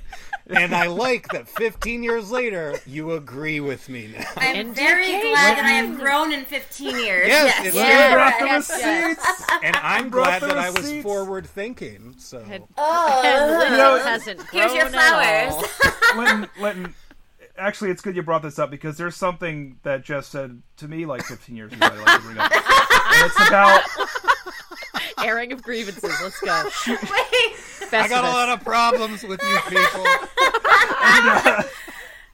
uh, it's a, it's about it's about Walk Hard, which we did uh, this Oh, we podcast on, and I remember when it first came out and we saw it, we were we were talking about it, and she thought it was like the worst movie ever made. Yeah.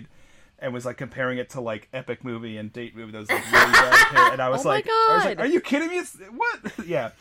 So I don't know if you've changed your mind on Walk Hard in 15 years, but I haven't seen it again, so I don't know. Oh no. But you've Yeah. grown so much since then. So Grown. No, um, it's just it's funny because like I do remember when that when Love Actually came out, like yeah, that's the scene that everyone knows. That's the scene that Mm-hmm. got parodied. That's the scene that was just like this is the dream and like Yeah. all that and like it's so funny looking love. back of like yeah, Mm. 'Cause you're just like there's no possible fucking way. Like this terrible. is not this is not good. Like well, the other know- bit. Uh, oh, good. I have a friend who did this to a girl. oh no, What was it? A girl who got married? who No, was married? Oh, No. See, no. that's the thing. I think fair, that's the thing no. that we weren't connecting with too. Is like she is married. She's married. like married. it's not just like a guy coming to your dorm and being like, "Hey, I know you're like have a Yeah. crush on this guy," but like, Yeah. But I was like, right. And I and I think that's a big- legally married. That's a big aspect. Yeah, if this were like it was like three people who you know they've dated each other, or it's like uh, Mm-hmm. what's a Pretty in Pink or, or Sixteen Candles. One one of those, a Pretty in Pink, I think. If it was one of those type of deals where it's like, oh, I've known you High forever, school. and I and I love you, and I've never said this. That's a different ball game. But it's not only that she is married, and so she's basically betraying her husband to some degree. But her his best friend is betraying him. was the I- best man. Yes. Right. Yeah. And so In it's again again, I'm I'm okay with the movie having messy parts and obviously you Mm-hmm. want to have you like if you're trying to represent love and be honest about it, sure, have some messiness in there, but her reaction and I'm not blaming Keira Knightley obviously, but like in the writing like it's like that Yeah. shouldn't be occurring eh, unless Yeah. unless we're supposed to now dislike her at least somewhat. That's and this it's is how so you know it's confusing. Sorry, um, okay. it's also so confusing. Of like, why did he give them this big spectacle at the wedding if he's only going to like betray his best friend three weeks later? Like, and you know, because he was trying to love her. Yeah. Without. well, yeah, Yeah. he never So intended her to know It's anything, so- and she Express found out. Yeah. yeah. it's so confusing and weird and Yeah, bad I take that that he's terrible. he's doing that because that's what he would want to do if he was marrying her. But then it then it can look like a gift to both of them. Yep. Um, but uh, also, there is a very relevant, ele- uh, re- uh, very relevant Onion article from uh, way back in the early days, '99. I had to track it down. Romantic comedy behavior gets real life man arrested. yeah, right. stuff like that. Yes. Exactly. That's, All the time. Yeah. I think a lot of Um, the complaints. I think people... the kiss, the Keira Knightley kiss, I'm now realizing is just a brilliant turn in the movie because they're they're subverting the uh, trope, the romantic kiss in like the long alleyway, and kind of, but it's, in this disgusting romantic, context. it's- So Yeah. you know, I think they're just playing 3D chess at this point. sure. Or There's really no problems with this movie whatsoever. of course, so- yeah, absolutely. We've solved it. Uh, I'd also or just this like to say that as a recent bride, if I was Keira Knightley and I got wedding video back and it was all in my fucking face, I'd be so fucking angry. Yeah, like, Mike, 'cause she Mike said- Reynolds gives you a video. It's just all you. Like, what? my parents were there. They gave speeches. Like, you didn't get any of that? None of that? Okay, None cool. of that. Oh yeah, I, I, I edited it out. You know, I didn't want to mess with what I was doing. I'd be like, no, I don't want to watch this. Like, yeah, She did think she looked quite beautiful, though. So I look quite pretty. quite pretty. looked pretty. Pretty. pretty. Uh, okay, so uh, a few background things, then we can kind of wrap up here soon. Um, so let's see. Uh, so originally there were uh, two brief scenes were cut featuring the only gay love story of the film. I was wondering about. Um, so there was uh, it was like a lesbian couple, and it had to do with someone having a, like a terminally ill partner, um, and that Curtis said that he regretted losing that that storyline. Um, and I think there was some other storyline that was cut. Do they 'cause I- show up at all, just like in the background anywhere? uh, he says in the first Anne Reid as the headmistress of Karen's children's school. So I don't know if we see this character somewhere randomly, okay. but She probably pops up in the end of the school Yeah. like Yeah. play. but- So uh, so there's that. Um, a couple of production things. Uh, the lake where Colin Firth and uh, Lucia Moniz, I'm not sure how you pronounce her name, uh, are swimming was actually only 18 inches deep. And they had to kneel down and pretend, pretend to be in deep water. Um, It was also overrun by mosquitoes, and Colin Firth was badly bitten, and his elbow swelled up to the size of an avocado, requiring medical attention. what? So there's that bit. Um, for the scene in which Rowan Atkinson's character Rufus annoys Harry, Alan Rickman's reaction was reportedly genuine, having been, quote, driven insane by the time constraints. Hugh Grant disliked filming the dance scene as he called it, quote, excruciating and absolute hell. He's, it's perfect. It's, It's so perfect. good. It's one of the best parts of the movie. All right, and one of the best background bits that I read Andrew Lincoln was initially unsure about his character as he thought the scene with handwritten signs was, quote, borderline stalker territory. Yep. And he has also stated in interviews that looking back, his character Mark is creepy and inappropriate in his behavior, and that he wished they would have rewritten his scenes to make them appear more reasonable and normal about his feelings for Juliet. Yeah, I think that's the big place where that that whole storyline falls apart. Where it's just like there's not enough time to really like make the story happen, Yeah. um, and so you just get just scene to scene, and he's just getting more creepy, and that's about it.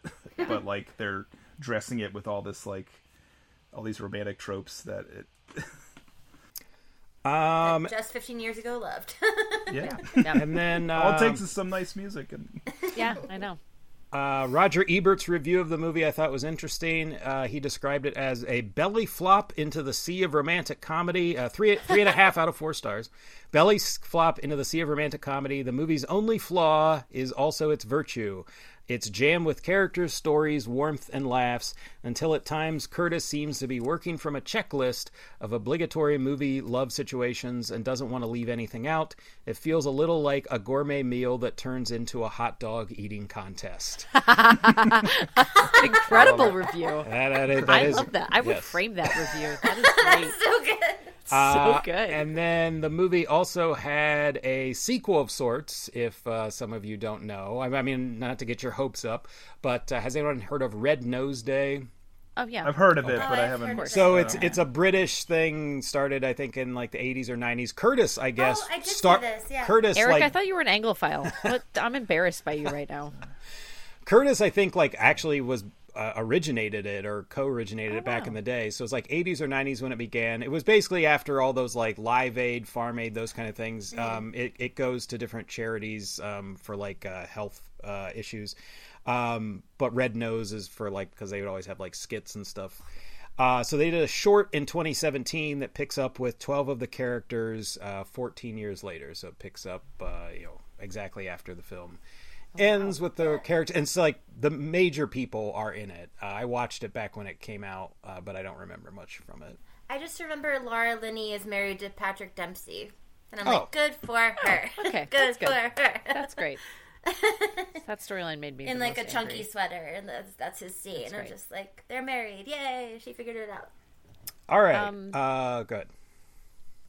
Can we? I, I know we're wrapping up, Yeah. but I just think we didn't talk about how great Emma Thompson is enough. Um, I just quickly. Oh, her Good. her crying Unreal. scene is like the most like It's incredible. yeah, that's the most effective thing in the movie for me. Well, that was a that was something on this watch that struck me. Again, I've only seen it, you know, maybe three or four times or something. But um, is her going into the room to cry and then putting on a face and coming out to greet the family, the which which Olivia! which struck well, it struck me as like what an honest thing to show of a woman. I mean, I know I'm speaking Yep. as a man, but I felt like no, that's that's legit because women Yep. put up with a lot of shit and will f- soldier on for the kids or for the good of the marriage and things like that. And that's a really smart angle, I thought. Yep. It was beautiful. And- yeah. I don't think a lot of actors could pull it off to the degree that she did. There are three scenes that she does that I think are absolutely stunning.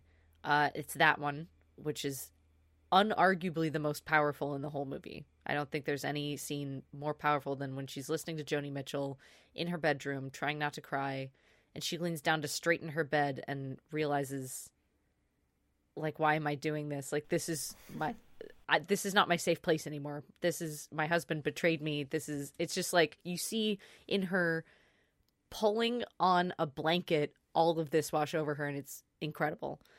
That's scene one scene two is when she confronts her husband in the school and she's saying these heartbreaking things to him while saying oh hello to people walking by. And Yeah. she again is keeping it normal mm-hmm. while she's having the hardest conversation of her life. Absolutely amazing. And then at the end in the airport, when he comes back after a month and they're like greeting and how she's like, I'm fine, I'm fine. And like them trying, like, are they going to make it work? Or are they not? And it's like, she's the best actress in the world. It's so She's good. wonderful. She's yeah. up there, yeah. Yeah, just She's like, going places. her You're right, crying Jack. Is like she's. I believe in her. this little up and comer. Uh, No, I her that scene is so good. Her crying because it's it's silent. and She's not making it. Too, it's just Oh, the tears are leaking out of her face, and it's just like oh, so powerful. Um, and yeah, I just love the instant change that. I mean, I'm sure we've all done at some point. I just come Yep, in the bathroom for and sure. you're like, "Hey!" Yep. Definitely done it. Your eyes are red, and you're like, "Hey guys, Everything's fine. everything's I'm great. good." yep. Uh, yeah, Beautiful and terrible and so sad. All right. Any, Also- yeah. Very last Okay. thing. I just really love uh Aurelia's speaking English at the end. Uh when she says just in cases is Yeah. the cutest thing ever. And, And yes, it always makes my me- answers. Yes. yeah, exactly. Um it always makes me think of my friend Laura, one of my best friends. Uh she and I both love this movie and we both watch it together and quoted each other. She always says just in cases. It's cute. Mm. I love it. Nice. So, uh, anything else want to throw out before we wrap up, other than uh, Billy Mack's great line of saying Britney Spears was rubbish in the sack? God, I Um, love him. I did have one, sorry. I will find it. Oh, Hugh Grant calls Ma- Margaret Thatcher a saucy minx. Love that. So Just really needed Love to. that moment. You saucy minx. course you like, did, you stop saucy being minx." so goddamn charming. So funny. Uh, Uh I think we've said all the most of mine are quotes because I just can't stop quoting this movie. Sure. You could quote it forever. I know you don't. I part of me wants to go down that hole. I hate that I said it that way. Rabbit hole is what I was trying to say. Which hole do you want to go down, Jack? that whole What hole were you thinking of when you said what you said? Oh Down no! hole. Can't even cut it out because now it's funny. Um, but if we start just saying quotes, we'll just be quoting all Yeah. night because it is fantastic. That's true. Well, All right. yeah. So, would you recommend Love Actually? yes. Duh. yes. Yes. All right, Jess, would you recommend the card scene from Love Actually? this is for Jess and Jess alone. I mean, you Revisit should again in watch 15 it years. just to get some hate flowing through you. Um, All right. yes, all of it. I Don't try this at home. right. I did recommend this to some people, uh, some good friends of mine, post college, and they were so mad at me. They're like, "That was garbage. That movie was terrible. What's wrong with you?" And I was like, "Oh." And for a long time, I was like, "Oh, maybe it isn't a good movie." And so I got really happy when I found other people who love it. I'm like, thank goodness. Okay, I'm not crazy. They're just dumb. Is it a nostalgia factor too? Like, I There's got to be nostalgia. There has to be. But like you- I I was in high school when I first saw it. Like, you know, there's And no, I, it's it's genuine. I think it's genuinely well made, genuinely well Mm-hmm. written, great performances. There, as we said, there are some problematic aspects that I we can't even say they've aged poorly because I think they were problematic in 2003. Mm-hmm. It's not like oh well the world changed. It's like well well no, it's not like oh in the post Me Too era we're aware of this thing. It's like no that card thing would have been bad 20 years ago too. like. So, uh, but I, I mean, I do think even though we're we're all fans, and there are definitely a lot of fans, it's probably only going to get. So it's only going to become something you will have to defend more as the years go on. Sure. Because I just even like doing a little bit of research for looking stuff up for this, and being on like Letterboxd and stuff. I saw some people just kind of like gloatingly saying how they despise it and that it's just you There's know and not not even recently. yeah. Right, and not even like that they think it's sickeningly sweet or that kind of thing, but like in that sort of like it does these bad things and therefore it must be shunned. And it's like, well, it's like a two and hour and twenty minute movie that has a couple scenes that like yeah aren't great, but if we're if like if we do that to every piece of art, then like well, just get rid of everything before like it's whatever decade, you know. I would at least argue um, that you have to separate out what is like bad about this movie and then what things are rom com things. Yeah. You know, that it doesn't mean that they're not problematic, but it de- definitely means like this is acceptable within this genre, like these types of liberties. And I think there's a lot of people, it just has become very popular to hate on Yeah, this So movie, it gets more picked apart, and then yeah, and Yeah. then it's yeah, which I don't yeah. It's think not hard to find like silly things about the movie. So like once you get on a roll with it, you can I just make fun be of it a lot, and I love it. Of course, Yeah. absolutely, for sure. um, It's uh, kind of the the I almost said baby's got back treatment. That's what baby. It's cold outside is what I meant. Jack's really been baby. thinking about that hole, so we finally figured out what hole you were talking about. The Jack's Baby, it's cold holding up cards now about the hole. just yeah. Good thing this isn't a carolers. video Tell them it's podcast. carolers. Tell them it's carolers. Continue the podcast if it's nothing is nothing is wrong. just be act normal, but here's pictures um, of the hole. of the hole. And it's just just pictures of the hole. They're like, and this is like if it had a hat on, and then this one is. it's like oh god. This is a bunch of pictures of your hole that I've taken when you weren't noticing. I look really pretty. look Pretty. Oh my god. Let's let's see if the the Brits stick with us on this uh, this, yeah, yeah, no. absolutely. this thread. You're welcome. Anyway, it's the baby. It's cold outside. Yes. How it's cool to hate on that too. Yes. Which is one of my favorite songs forever. Uh, well, that's another I- another one where people, yeah, people jump on mm-hmm. a certain interpretation, mm-hmm. which I always felt like it was. I always made the joke too, but I thought, oh, that's like us applying our sensibilities to that song. Yeah, and then sure. it became like, then people are like, no, it's text. that's what it is. And this And- is terrible. And, And I've read that Yeah. some, like some like linguistics, like who study language of that era, are like, well, mm-hmm. it's actually kind of doing some subtle stuff. And so, I, Absolutely. at best, I think it's like complex, but it's not Yes. like a Yeah. A ban this from the the, empowering the song I think herself is 'cause she is more to sleep with this self-aware than we give it credit for. Yeah. I think what it is. Yeah, We I assume because it's so old that it wouldn't be in on They its didn't own do joke, that. I guess. Yeah. yeah, she's giving excuses, but she really wants Yeah. to fuck this dude. So she's like, Right, yeah. I don't know. And but it's it's like, cold outside. you go, girl. Yeah. I will. The one thing I will say is for that, in defense of the people who don't like it, and Uh, not to get too serious, but if if you have had a bad experience with a guy, Mhm. that could easily be very upsetting to hear and to listen to. Mm-hmm. I can mm-hmm. absolutely see that, and I don't joke about that. I don't think that that I take that seriously, and I think that's a legitimate criticism of how it can affect people.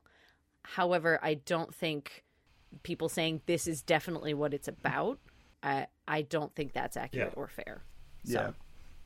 We agree. Hooray! All right, so uh, Jack uh, recommends Love Actually, Baby It's Cold Outside, and Various Holes. yep, All that's it. for myself, uh, I recommend those things as well. Um, uh, but uh, yeah, so I'm. Uh, uh, yeah, I Love recommend Actually. Holes the book and the movie. In the movie, it's a very pro hole podcast.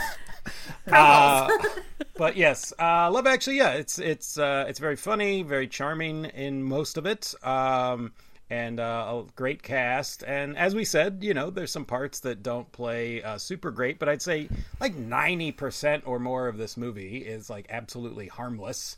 Um, I would argue. Um, so uh, yeah, uh, definitely a modern uh, Christmas classic in some circles, and a, a hated Christmas film in others. Um, but no, we're uh, we're fans. So uh, yeah, that's why we uh, picked it for this one. Um, so Merry Christmas! That wraps us up for the Uncanny Cinema Christmas present. Uh, for Can I Find This? This one is lots of places: AMC Plus, Apple TV, Netflix, Amazon. Google Play, YouTube, Vudu, Microsoft, Redbox, DirecTV.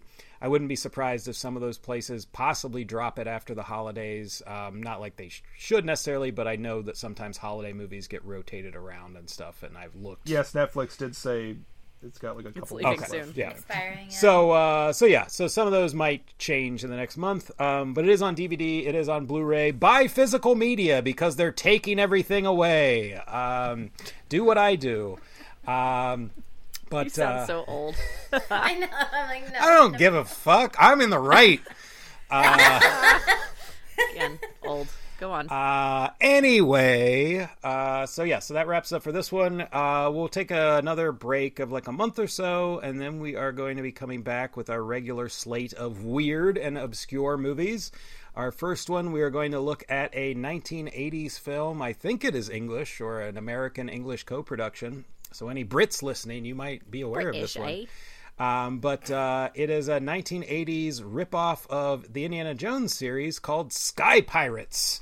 Uh, I have never seen it, um, but I've been aware of it, so I wanted to give it a go and see uh, see what to make of it. So we will have a new crew looking at Sky Pirates coming up next.